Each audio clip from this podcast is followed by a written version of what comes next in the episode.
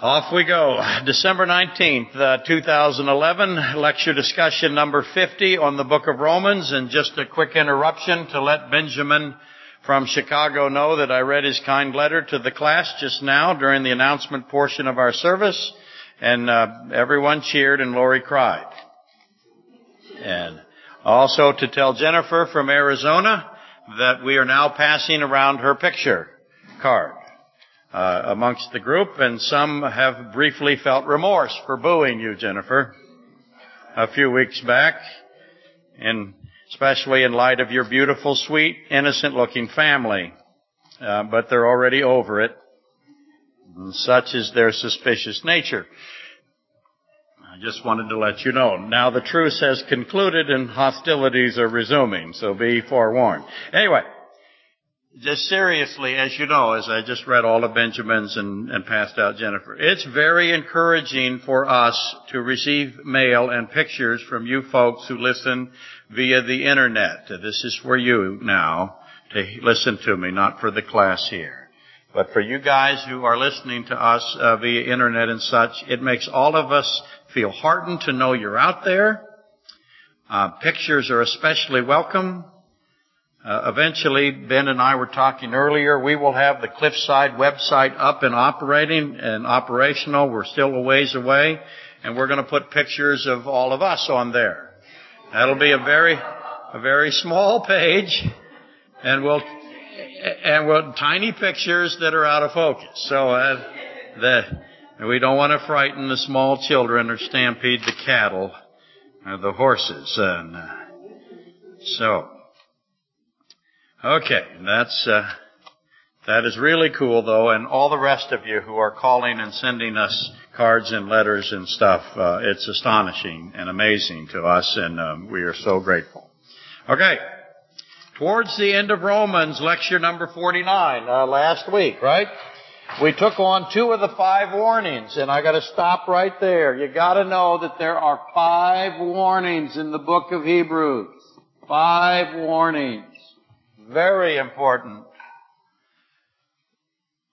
And uh, also that they all connect together and they build on each other, just like it always happens. That's how the Bible works, right? Five warnings, the book of Hebrews, and we actually uh, only got into uh, warning number two last week. I thought I'd get to warning number three. I thought I'd get to warning number three this week, but I had 12 pages and I'm still on warning number two. So, the warning number two is the warning against disobedience. Disobedience. Now, this coming uh, next week, right? The thirtieth is our is our uh, yearly event, and we have uh, some people asking me what time it's going to start. Let me say this really fast because I forgot. It'll start uh, about um, I think the tickets say six. It's two Fridays away. No, not this Friday. It's the 30th of December, right? No, I don't think I did. Okay. Rewind. See what I did. The 30th of December, and I believe the tickets say what time? Six. Um, I suspect that it'll be a little bit later than that. Uh, so don't worry if you if you're going to be somewhat late. I expect the mayhem uh, to begin about seven seven fifteen or so. Um, and Misty and I have lots of practicing to do to get all of these things all organized and up and operating so that we can win everything.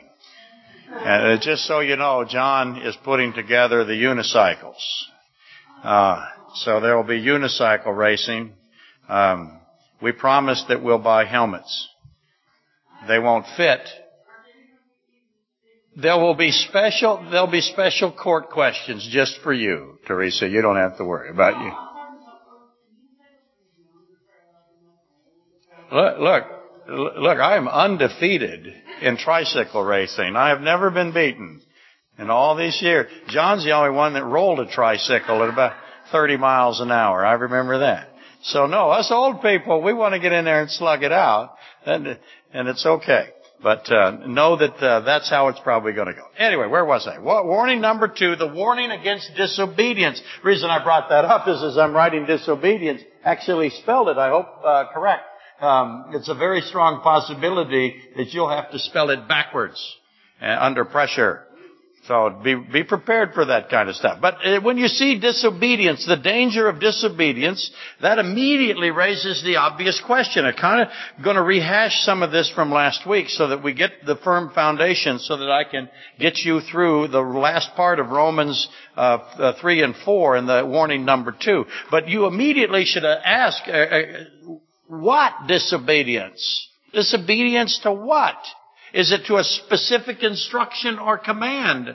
If it's a specific instruction or command, what specific instruction or command? Or do we have to be worried about? If there's a warning against disobedience, shouldn't we all know which one it is? That would make sense. I would want to know. Or is it a general warning? See, that ultimately becomes the, the, uh, the discussion. Is this a warning against all disobedience? So, uh, and that's the crux of the matter, the substance. So, to rephrase the debate, is the second warning, the second admonition of the five warnings or the five dangers or the five admonitions of the book of Hebrews, is it to be applied, the second one, to one specific issue or is it a universal warning for all commandments? Is it a comprehensive alert to the danger of disobedience to all of God's commandments? Now, if you make a mistake here, disobedience, one thing to worry about, one commandment or all. If you make a mistake, if I asked you to vote right now, which I would never do, never, but you would see that, uh, uh, especially on the internet, if I asked the internet folks, it'd probably come out about 70-30 that it's all. I, would I'd gather that it would be probably 90-10. That the disobedience warning is for a general, comprehensive uh, alert to the danger of all of God's commandments, disobeying all of them. If you make a mistake here in the book of Hebrews with regard to is it specific or is it general, a mistake here causes a cascade of mistakes. And now you're in mistake city. You are the mayor and the assembly of Mistake City. You're running the sewage system. You're, you are all Mistake City. You're the parking authority of Mistake City. As you can surmise, the second warning of the book of Hebrews, as Bill mentioned uh, in his elder message, the second warning of the book of Hebrews is championed by those who desperately want it to be evidence of conditional salvation. They really want it to be that. Let me put that on the board. Just so you can look at the term conditional salvation. Immediately, boy, your alarm bell should be going off. So far I haven't had a pen yet that works, have I? Try this one. Your alarm bell should be going off. Conditional salvation. Immediately you should ask, is, is there even such a thing? Why would anybody want it to be the case? But in the second warning of the book of Hebrews, is certainly lifted up to be evidence of it. Now, conditional salvation, let me define it again. I defined it last week. Um, it is being being defined as that salvation which is taken taken back or rescinded by God. That salvation that is revoked or voided by God on the basis that the one who was given the salvation was unable to maintain possession of it. Yes, let me repeat that. Conditional salvation is defined as that which is rescinded by God, voided by God, revoked, taken back. God takes back His salvation, they will say, because of the person who had the salvation's inability to maintain possession. They lost it. Or, it is revoked and taken back because the person who had it was unwilling to maintain possession. Do you understand that? That makes sense? Unable to keep it or unwilling to keep it. Now they will say to you that unable is the same as unwilling. I make a distinction. They will not. Now let me rephrase what I just said again. Whole lot of rephrasing going around here. Um, there are those who insist that salvation is dependent ultimately on the human, on the human individual's capability to hold fast to the salvation. So in other words, your salvation, my salvation, everyone's salvation given by God, but we have the responsibility to hold on to it. And if we are unable to hold on to it, then it is lost. And Kathy, uh, we got in a discussion prior to the service here on re-blood.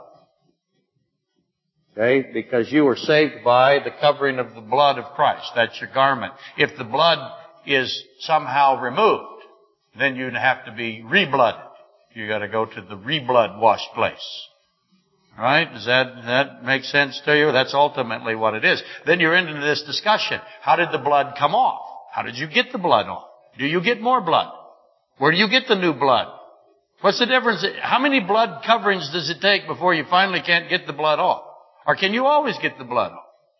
And they will say to you that this is, this is the, the way this is, ends up being finished, if its natural end, I guess. They will say to you that if you have your salvation and you lose your salvation, either because you are unable to keep it or you are unwilling to keep it, then you cannot be resaved. What's the problem there? That, that is where ultimately this gets. So those who insist that salvation is dependent on, uh, in other words, it's, is conditional, ultimately it's conditional on the human individual's uh, capability to hold on to their salvation or the human individual's continued decision to remain saved. That would be the definition or the issues of conditional salvation. Now I'm hoping you were attentive to that last part because I tried to emphasize the word human because that becomes key. Is God's salvation so designed, so designed, sorry, that continued human effort is required? Is it so designed that continued human choosing is likewise necessary? In other words, is God's plan of salvation such that you have to hold it yourself and you have to decide to keep it at all times? Is that how He designed it? So, cause the emphasis is no longer on Him. Is that true? It ultimately becomes the human effort and the human choosing. So it is the human effort and the human will that becomes important. And in the event that the frail or becomes um, um, superseding, if you will, and in the event the frail human in weakness, how many of you are frail humans? Okay, raise your hand. Yeah, good. If you think you are not a frail human, then you are, what's the word I want? Something soft so I don't offend people. You are an idiot. Okay? Sorry. you know that I am not sorry, don't you? In the event the frail human in weakness stumbles and falls and is unable to continue the race, you know, races are won for ribbons or what we would call rewards, right? That's what we do. We get a reward for continuing the race. So you have to define what the race is. Paul was never worried about keeping his salvation. What was he worried about? Finishing the race. What's the difference between the race and the salvation? If you think the race is the salvation, then welcome to the, you're now up to senator of Mistake City. Okay? Pretty soon you become president of the country of, or the nation of mistake. You keep doing this. Again, in the event the frail human in weakness stumbles and falls, is unable to continue the race, is beset with anger, frustration, torment, confusion, becomes discouraged, demoralized, then his, her salvation is at risk. Is that the plan? That's why I've said in the past that if, if that is the truth, then none are saved. And God has designed a system that none can be saved in. You have eliminated salvation for everybody. Or if the puny, fragile human succumbs to temptation or addiction or selfishness, iniquity, evil, then also his, her salvation is withdrawn, taken away by God. And of course now we're into this, which sin, all sins are excused, by the way, on both sides. The Calvinists excuse sins and the Arminians excuse sins. What becomes important is, is where's the line of the unexcusable? Which sin is unexcusable, inexcusable that causes the revocation of your salvation by God? God is in the uh, repo business. That's what you got? That's your view? Okay, let's see.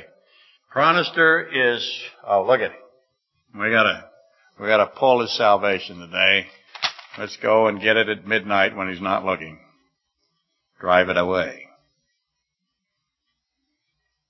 It, it I, I, hate to make fun of it. That's not true, is it? I, I, don't, I, I don't hate to make fun of it. But is that how this works? God's uh, repossessing salvation? Does the aforementioned accurately describe what the scriptures say is the salvation process? Is this God's plan of salvation? Put it this way. I have a chain, don't I? And I know I'm repeating this. Okay, here's my chain of salvation. And right here, I have the human being in the link. There he is. And then I'm back to God's chain, right? That link right there is wet tissue paper. It can be broken by a very small thing.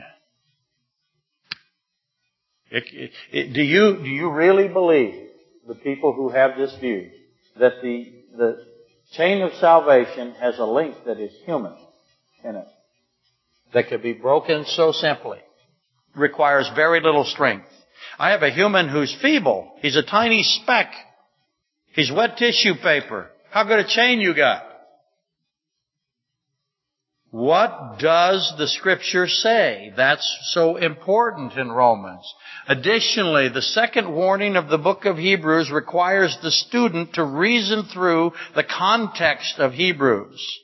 Is the judgment there in the second warning is the judgment that comes upon those in that warning physical death or spiritual death. We discussed this last week, and that leads to more questions. If the judgment is physical death for the disobedience of that one command, if that's your view, you have one command, disobedience to that one command results in physical death. Why is physical death the consequence of disobeying the second warning?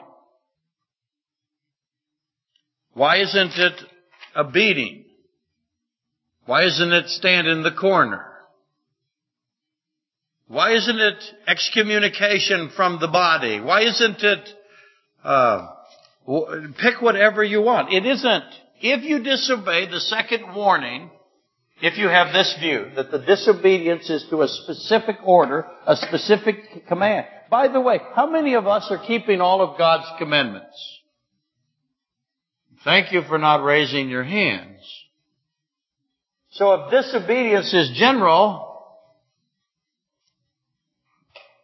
you have to reconcile that with the, the impending or imminent physical death that came because of the disobedience to the second warning if it is one specific thing that God commanded, one order, and they disobeyed it, and the result was specific, was uh, physical death. Why? Why is physical death the consequence of disobeying the second warning? Or if you adhere to the other position, that it is spiritual death, if you disobey all, or you disobey one, whichever view you have, that the, that the, that the consequence is everlasting death. Why is it everlasting death? Which is the second death, Revelation 2014. Why is spiritual death the aftermath of disobeying the second warning of the book of Hebrews? That's where you end up. Again, isn't it obvious that the full understanding of the meaning of the second warning will also make it obvious as well as to the interpretation that is correct? if you know what the second warning is about, you should be able to figure out what it all means, how it all fits. Is it specific again, or is it general? Who is being warned? Exactly. Exactly who is being warned. I want to know their names. How does the warning apply to us today? Because all scripture is applicable. But how does it apply to us? And that pretty much wraps up last week, all the issues from last Sunday. I repeated them again because this is a tough sledding hill. And I want to make sure you get to the bottom and you get all the way back up the top. And then so I, I know that it's a struggle. I, listen, I do. I have to deal with it a lot. I almost deal with this particular issue every single day. I have to think if I've done it today. Yes, I've done it today and I did it yesterday and I pretty much every single day somebody asks me about this issue. Uh, it's rare that it doesn't. Okay?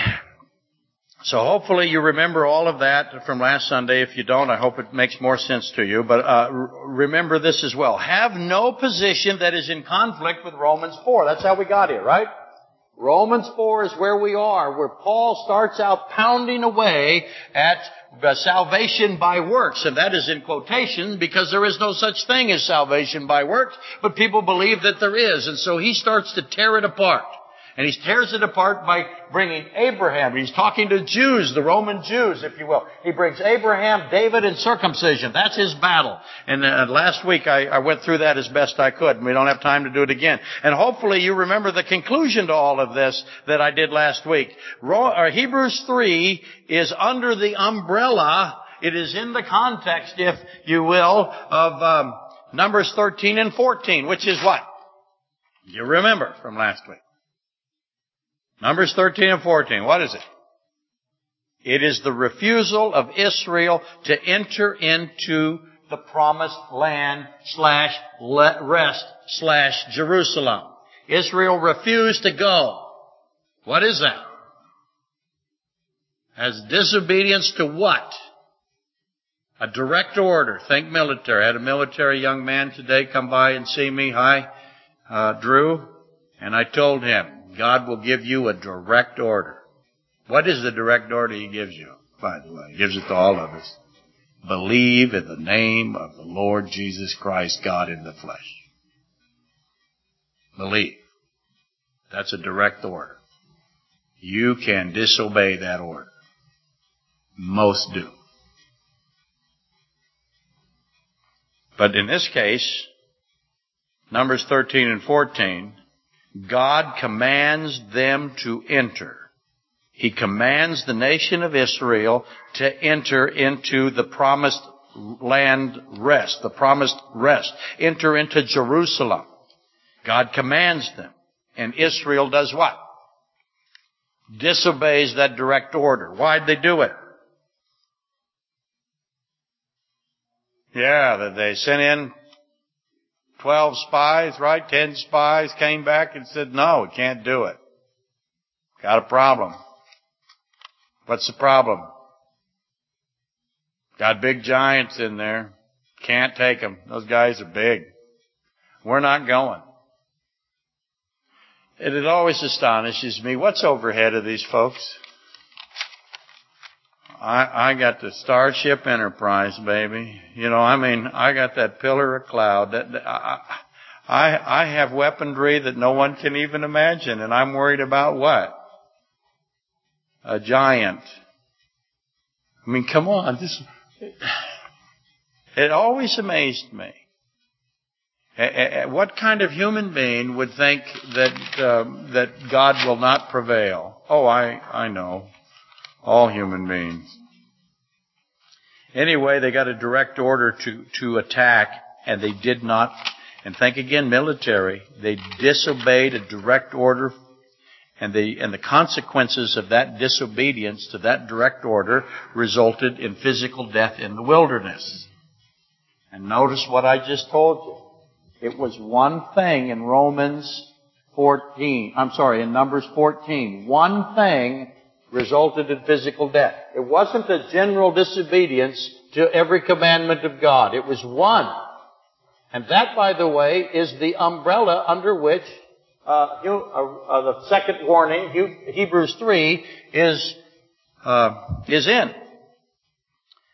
So, also note, as I said, they were not, the, the punishment for disobedience was not something. What was, what would have been the logical punishment? It was physical death was the punishment. What is that? That's physical death. Is that good or bad? Too careful, it could trap you here. If you disobey a direct order, I will shoot you. Is that bad? No, that's good. How do I know it's good? Because who gave the order? God. Who decided the punishment? God, and God is always good. If you ever have a position that God is not always good, you are in Mistake City again, working your way up to world leader of Mistake City. You'll be in charge of Mistake World soon. So it is good that they died in the wilderness. If you think it was bad, you're in conflict with the first position, the first rule. God is always good. Why is it good? That would be your most appropriate question. Why is it that He let them die physical death in the wilderness instead of doing what? What did they want to do? They weren't going to take on the giants, can't beat the giants. Giants are going to win. Never mind. We have God right overhead. Can't, God can't beat the giants either. We're not going in. We're disobeying a direct order. What's the consequences?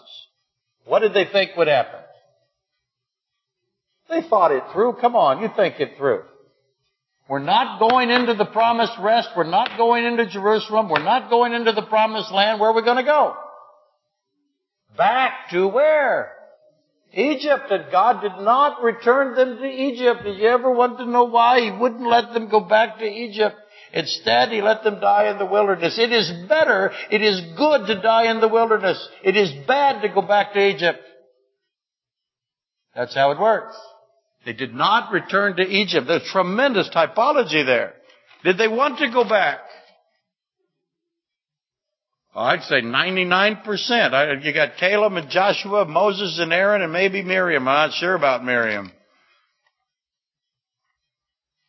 The rest of them clamored to go back to Egypt, but God would not let them, nor would he let Lot's wife return to Sodom. You'll see the same dynamic there. Hebrews 3 is therefore Jewish Christians who are contemplating disobeying a direct order, because it's the same as Numbers 14. That's what it tells you when you look at the references. Hebrews 3, under the umbrella, it's the same as, if you will, is similar to, so therefore Hebrews 3 has Jewish Christians who are contemplating disobeying a direct order from God God in the flesh, Jesus Christ, gave them a direct order. Again, with respect to entering Jerusalem, I have the same thing. In the first, in Numbers 14, he told them to enter Jerusalem and take the land. Go into the promised rest. Okay? In Hebrews 3, he tells them, don't go into Jerusalem. That is not a coincidence.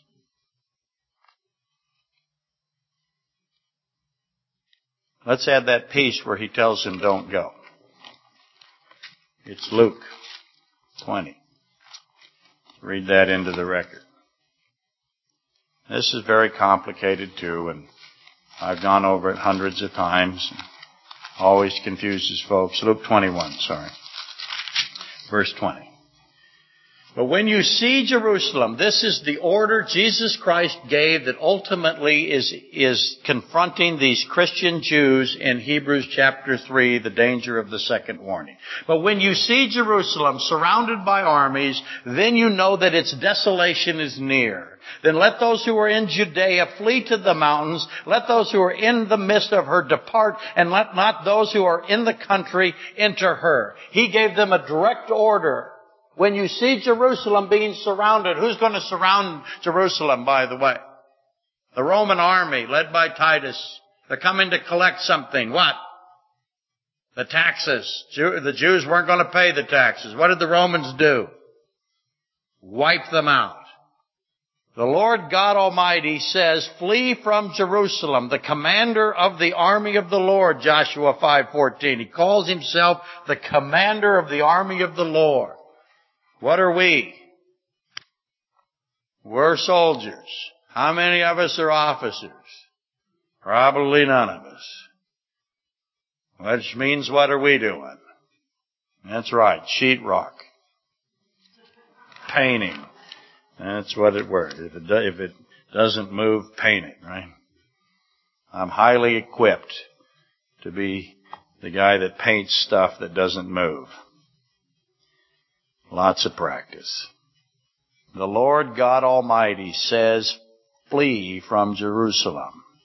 The Lord God Almighty, the commander of our army says with respect to the first of the three questions of Matthew 24, 3. Remember the three questions. The disciples, they asking. Three questions. Matthew 24, 3. When will these things be? That's question one. What will be the sign of your coming? Question two. And then essentially, what will be the sign of the end of the Gentile age? There's three questions. They wanted to know those three signs. And question number one, when will these things be, refers to the destruction of the city of Jerusalem and the temple. And that occurred in 70 AD. The Roman army came and stripped the temple, tore it down block by block, stone by stone. Why? Because it was built with gold in between all those stones and they wanted the gold and they took it all down. And they slaughtered the inhabitants. They wanted to glean the gold out and they slaughtered the inhabitants of Jerusalem. And they pretty well just if you want to think of it this way they bulldozed the whole place. They tore down the the hill uh, Golgotha the place where uh, uh, Goliath's skull was buried where Christ chose to crucify, be crucified, and to give up his life. They tore that down. They eradicated it. They removed any trace of the Jews. That was their goal, and they did so. They were very efficient, the Roman army. They just tore it down completely. As much as they could, kill everybody there. That is the warning. Don't go into Jerusalem because the Roman army is coming, and don't go in there. Flee instead of, eh, flee it. Get in the mountains. Don't re-enter it. What were the Jews of Romans 3 thinking? I'm sorry, the Jews of Hebrews 3 thinking? Man, we need to go back to Jerusalem. They had a direct order to not do it. What were they going to do? Disobey it. What's the obvious question? Why? Why would they do that? Anyway, the Romans tore it all down, killed everybody, everybody that was there. They put it under siege. They wiped them out. And, and they renamed the remains something. What did they rename the remains? They renamed it Philistine. What do we call that today? Palestine, that's right. That's what they did. And that was their way of accomplishing the uh, removal or the eradication of any trace of the Jews. Anyway, question number one was asked, answered second by Christ. He answered the third question first and the second question third, and you all know that. And knowing that helps you get through Matthew 24 verse 3 and that which follows. For the purpose today, for our purposes today, the Christian Jews were directly told to recognize the impending destruction of Jerusalem by the Romans and flee and leave Jerusalem behind. So the first group was told to go into Jerusalem, and the second group was told to not go into Jerusalem, and the same thing would be accomplished in both. Both would get rest. Now how does that work? Get to that in a minute. But I want you to notice the comparison contrast to Numbers 13. The Jews there were told, directly told, to leave Egypt and enter Jerusalem. Here in Romans, I'm sorry, Hebrews 3, 7 through 19, we find Jewish Christians in a similar danger. For the Exodus generation to disobey the direct order from God, that result would be physical death. And by the way, it took 40 years. I have this 40 year issue coming back. For the Christian Hebrews who are now the, uh, uh, the, um, the receivers of the book of Hebrews, for those people, they have already left Jerusalem, and what's happening to them now? Why did they leave Jerusalem? They left Jerusalem because they're what? Christians. How's that working out for them? Really bad. Ask a Jew today that's a Messianic Christian Jew. Ask how it's going. Who talks to them? Their family talked to them? No. It's not a good thing. They left Jerusalem. They're Christian Jews and they're persecuted and isolated.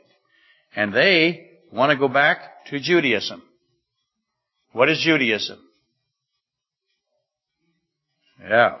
Phariseeism, the law, works-based, human-based salvation system. Again, there's no such thing as a works-based, human-based salvation. There's only a God-given salvation. But anyway, we'll cede the, the terminology just for the sake of discussion. But those Jews would give up their isolation and go back into Jerusalem and, and in an act of disobedience. And by the way, it's been 40 years since Christ ascended. Or the crucifixion, whichever way you wish to measure. So, 40 years, they will now disobey his direct order, and they will go back to Jerusalem, and what will be the result? They'll be killed by the Romans. What is that? Physical death. Remember, the Exodus generation constantly referred to the oppressive slavery of Egypt as something, what? How did they refer to it? They constantly did it. They said what? If only we could do what? Go back and live in Egypt. Where it was what?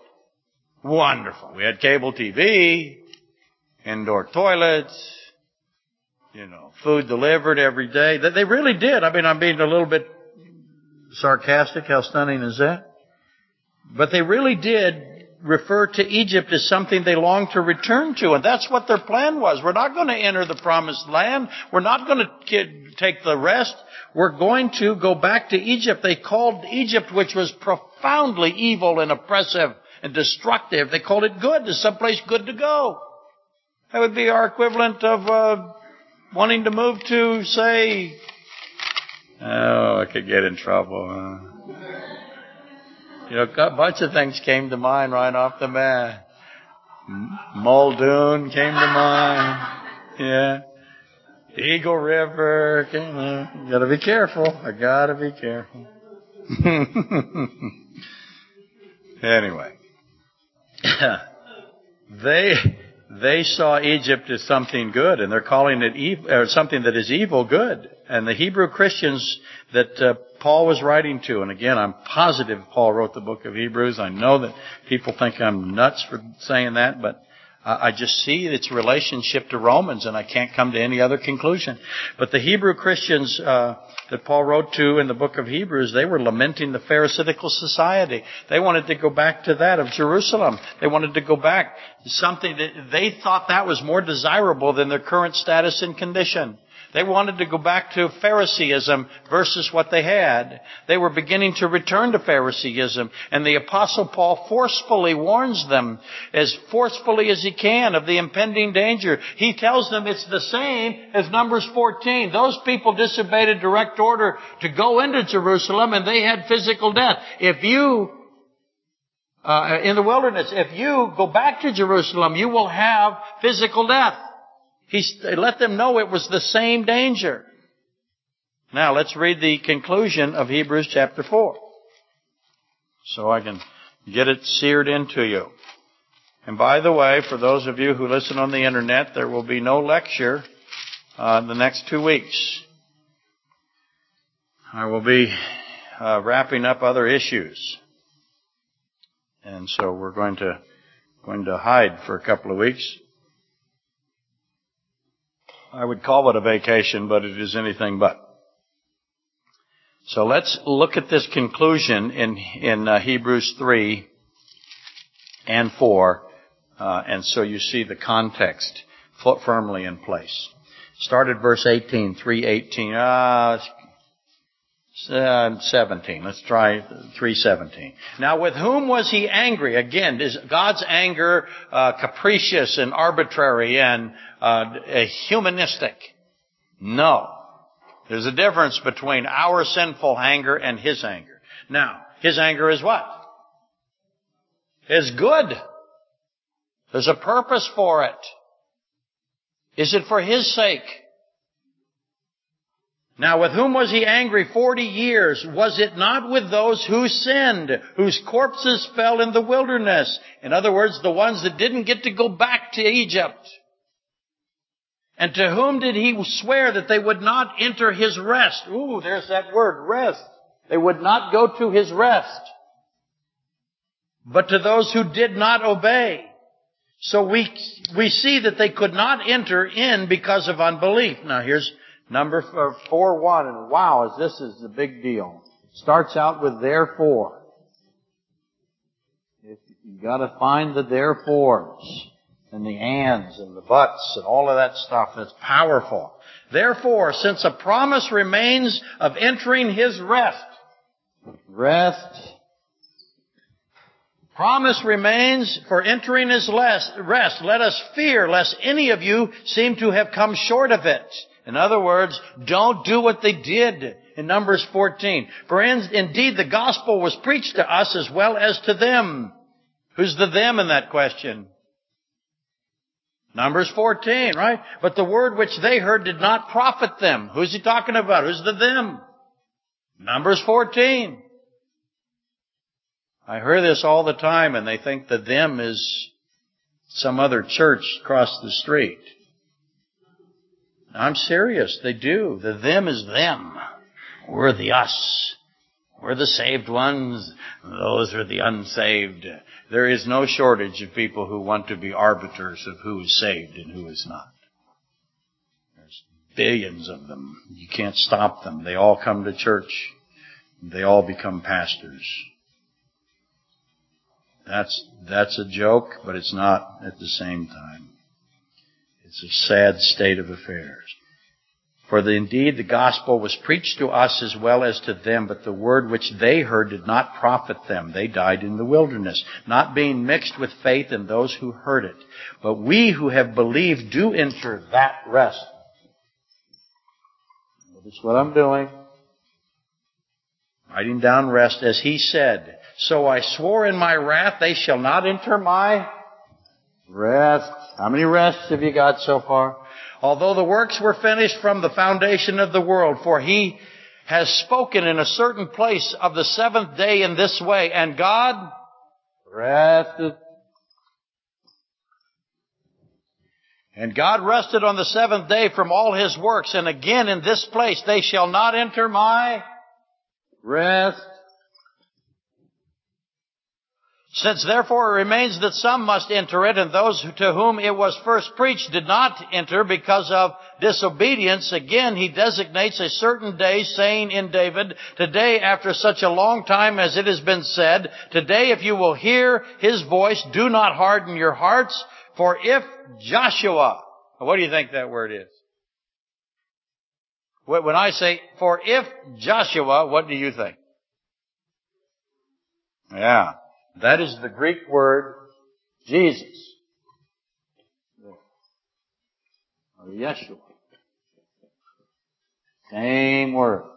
What's it mean? Salvation. For if Jesus had given them rest, then he would not afterwards have spoken of another day. There remains therefore a rest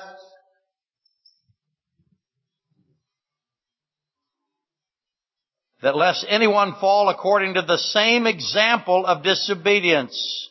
For the word of God is living and powerful and sharper than any two-edged sword, piercing even to the division of soul and spirit and of joints and marrow, and is a discerner of the thoughts, intents and intents of the heart. That is, by the way, is an incredible substance dualism verse. But I want you just you notice the repeating phrase, entering his rest. Enter that rest. Enter my rest. Some must enter it. Give them, giving them rest. His rest. God rested. The Holy Spirit, through the Apostle Paul, is beating you with that word. Rest, rest, rest, rest, rest, rest, rest, rest, rest. Why? I, I hope you can feel Paul's concern, his worry. Because Paul had a pretty cool deal, didn't he? What was his deal? Paul got to see stuff. Paul got to know stuff. And by the way, this is the season of stuff, isn't it?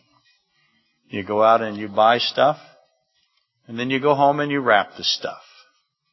And then you give the stuff to people who give you back stuff. And then you take the stuff back to the place that sells the stuff and you exchange it for other stuff.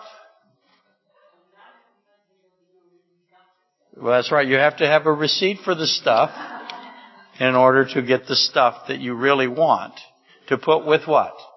The other stuff that you have so that you can do what with it? Yeah. Yeah, that's my favorite, that's my favorite saying of all time. He who dies with the most stuff is dead. That's what I like. Okay. I love that.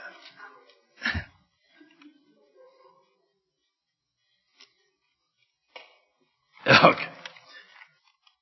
I hope you can see that Paul knows what lies ahead because he had the ability to be, he was, he had Christ face to face. Uh, he had knowledge given to him that we can't even imagine. And he knows if these Hebrew Christians go back to Jerusalem in order to re-enter their society, in order to go back to their homes and their friends, um, he knows what's going to happen. He knows that they will be killed there. And Paul is struggling to keep them alive. Why?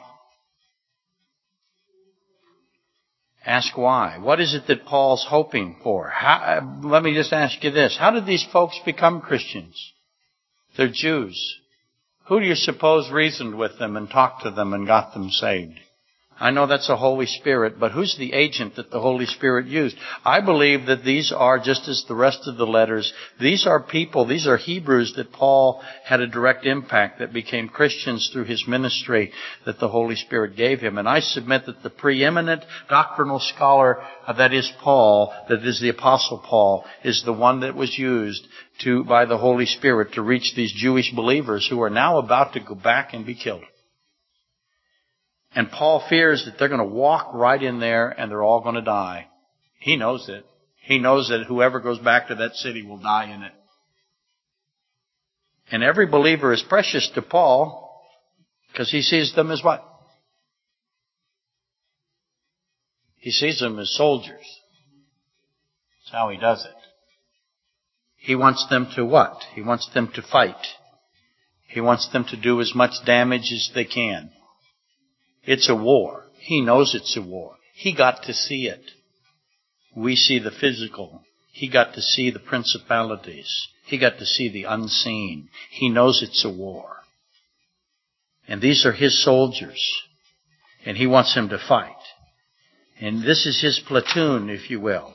And they're going to do what? I used to, I saw a movie many years ago. Christopher got me interested in some of it, but it was Larry McMurtry and it was Dead Man's Walk, and you've heard me refer to it before. They walk across the desert to be executed. And I've often wondered if that wasn't our building program. And it turned out it was. They, they were killed by Apaches and they died in the heat and they got all the way to their goal and they were shot. Uh, what a wonderful movie. I watched it for about six hours, but it fascinated me. Dead Man's Walk. And that's what this is. This, these Jews, Jewish Christians, are they're, they're going to give themselves up. They're going to become, they're going to march into a POW camp only to be executed.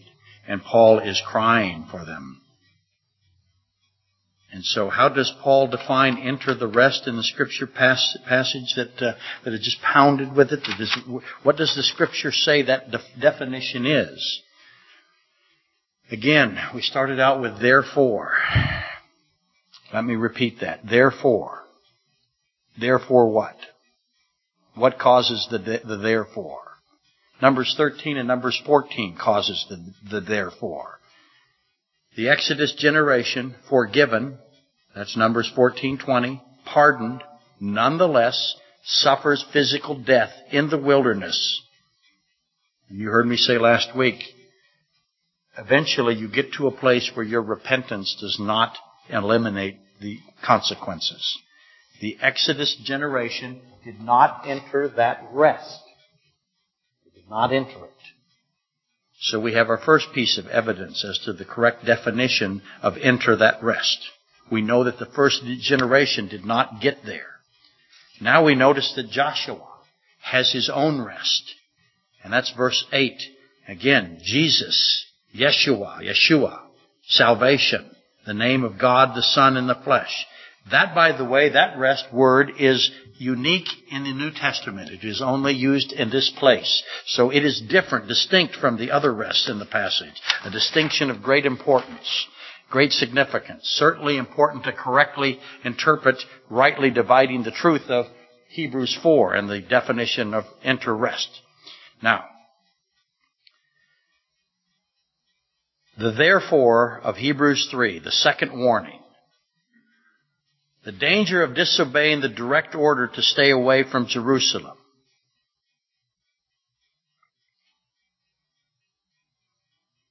is all involved in the discussion or all involved in the definition of the word rest. Let me reread this last word, or last uh, sentence here, uh, that I think uh, solves it for you. Verse 11.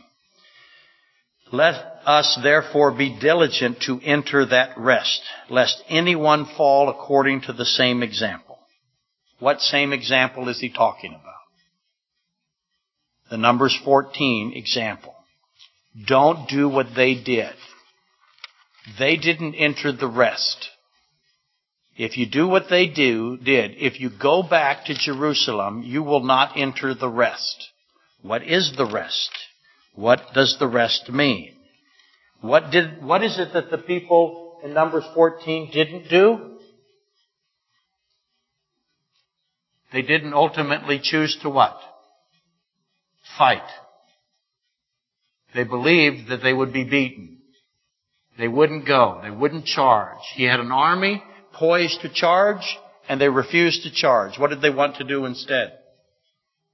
They wanted to retreat blew the horn, said go, and they stood still.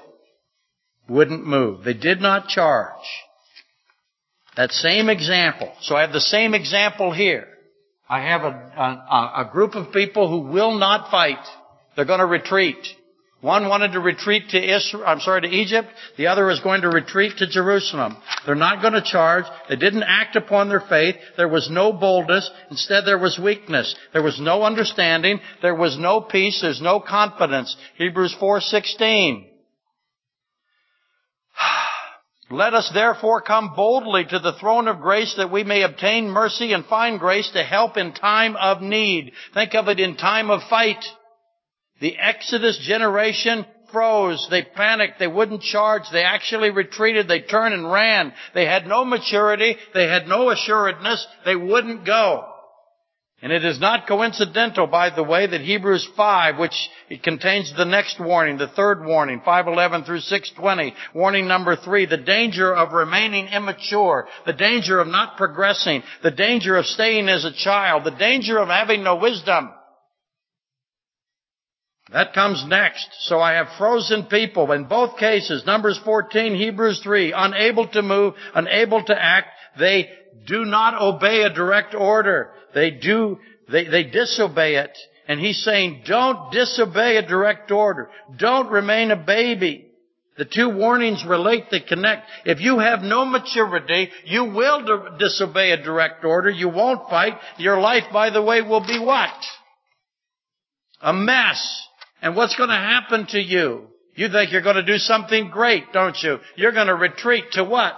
To fight another day? No, instead what will happen? Body bag. The opposite of what will happen will happen. What's that? No. You're disobeying a direct order. It has no effect on your salvation. But what does it have an effect on?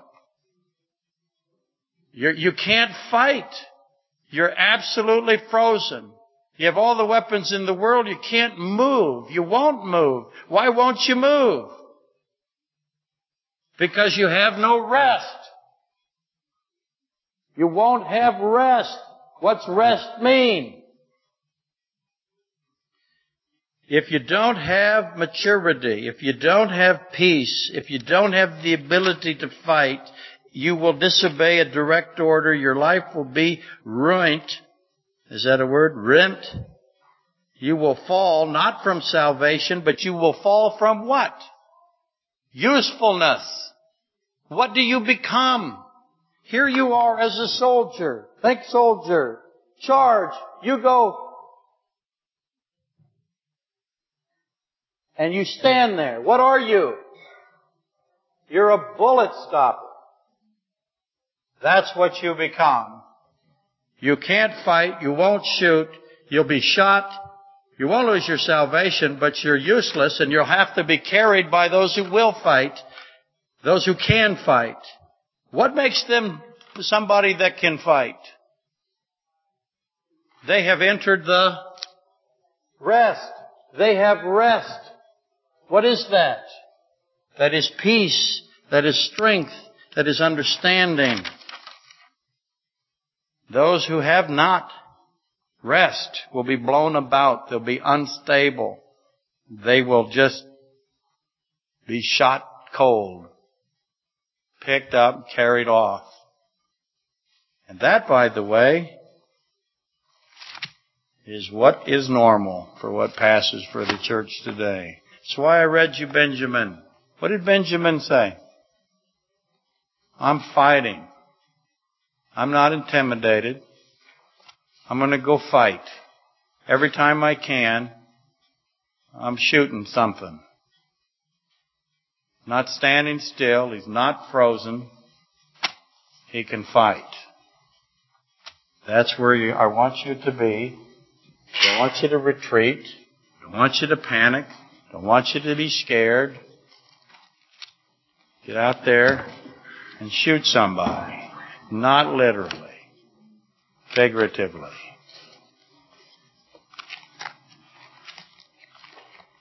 Let's stand and be dismissed.